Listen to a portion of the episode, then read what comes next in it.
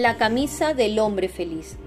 No sé si leí este cuento, me lo contaron o lo soñé quizás durante una de esas noches de pesadillas e insomnios en que la imaginación emprende viajes extraordinarios, semejantes al que describe el novelista francés de Maistre en su novela Viaje alrededor de mi cuarto.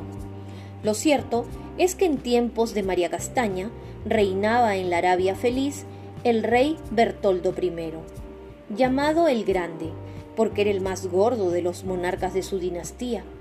Su majestad era un grandísimo aragán, que se pasaba la vida tendido fumando achís, que es una mezcla de flores de cierta clase de cáñamo y sustancias azucaradas que embriaga y adormece. Sus esclavas le espantaban las moscas con abanicos de marabú, y sus esclavos, al son de añafiles, chirimías y otros exóticos instrumentos, le cantaban esta canción. Macacachú, macacachú, sauk fu, sauk fu, chiribí coco. Sucedió, pues, que esta vida de, de holganza le ocasionó al rey una extraña enfermedad que nadie conocía. Y es que la ociosidad todo lo corrompe. El agua estancada se pudre. El hierro se oxida. La inteligencia se embota. El corazón se seca. Y el alma se envicia y se pierde. Se hizo entonces un llamamiento a los médicos de la corte. Y acudieron muchos. Al mismo tiempo se publicó un bando ofreciendo la lugarteniencia del reino a cualquier hombre o mujer que propusiera un régimen curativo capaz de devolver la salud al regio enfermo. Pero nadie se presentaba en palacio.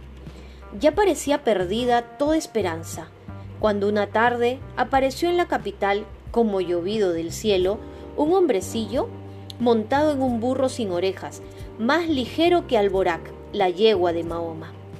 Llevaba en las alforjas el Talmud, libro de la tradición y doctrinas hebreas y en la mano un parasol de algodón encarnado con que se resguardaba de los ardientes rayos solares. Se apeó a las puertas del palacio y dijo que era un médico israelita, que se ofrecía a curar al rey. Salieron a recibirlo los grandes del reino, cuyas cabezas peladas parecían a lo lejos un inmenso panorama de blancos melones. Precedido por tres heraldos, llegó a la cámara regia, sumida en una suave penumbra. Sobre un estrado que cubrían una alfombra de Estambul y ricos tapices de Persia, había un lecho de nácar con cortinas de púrpura de tiro. Allí reposaba boca arriba el moribundo rey Bertoldo, cuyos fatigosos resoplidos hacían oscilar de vez en cuando la lámpara de alabastro que iluminaba la estancia. Sobre el gorro de dormir tenía puesta la corona de oro, porque así lo ordenaba la etiqueta de la corte. La palidez de su rostro y lo abultado de sus mofletes le daban a cierta distancia el extraño aspecto de una calabaza coronada.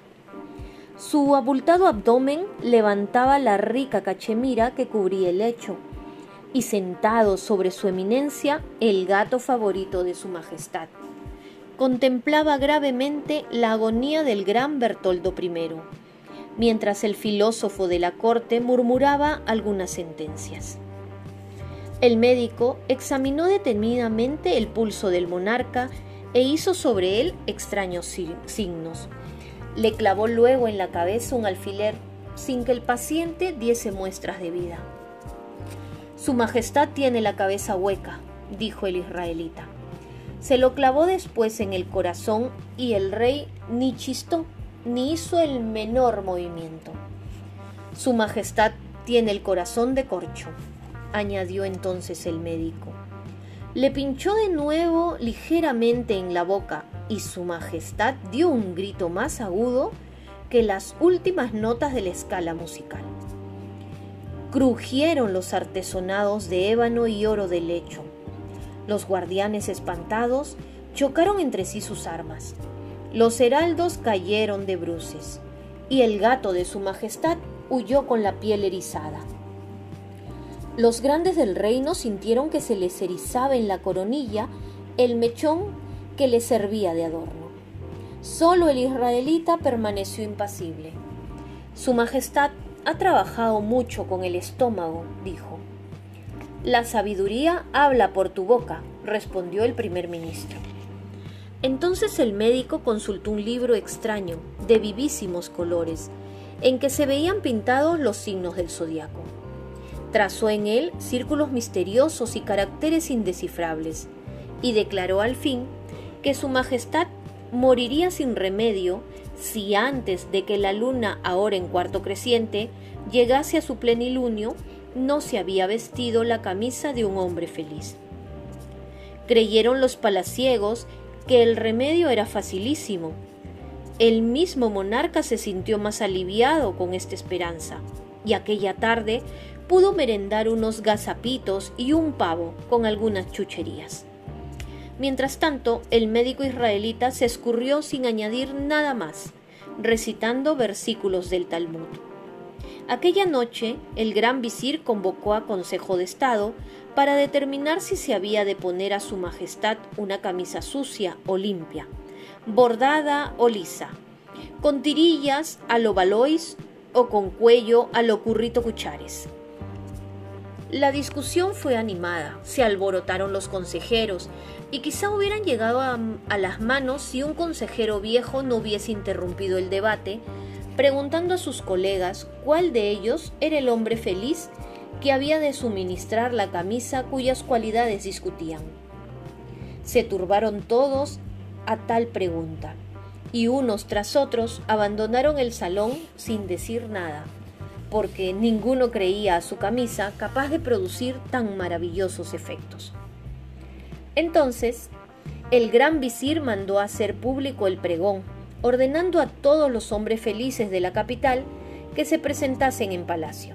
Sin embargo, nadie acudió a la cita, y la luna crecía poco a poco, como si quisiera contemplar en todo su esplendor la agonía del monarca. Entonces se publicó el mismo mando en las ciudades, en las aldeas, incluso en el campo. Pero todo fue en vano. Desesperado el visir en persona salió a buscar por todo el imperio el remedio indicado. Pero inútilmente recorrió el país no solo desde el Mar Rojo hasta el Golfo de Persia, sino hasta las escarpadas montañas de la Arabia desierta. Pero el hombre feliz no aparecía. Nadie creía hacerlo. Ya de regreso se sentó al pie de una palmera, rendido de cansancio. Su camello daba resoplidos anunciando el simún, el viento abrasador del desierto. Y a lo lejos se veían nubes de arena que se movían y se levantaban como torbellinos de fuego. Asustado el visir se refugió en una cueva que vio a lo lejos, cerca de un otero. Allí encontró un anciano pastor que le ofreció dátiles y un odre de agua. ¿Qué buscas en esta soledad? preguntó al magnate. Busco al hombre feliz que no he hallado en la corte, replicó el visir. Alá es grande, repuso con gravedad el viejo.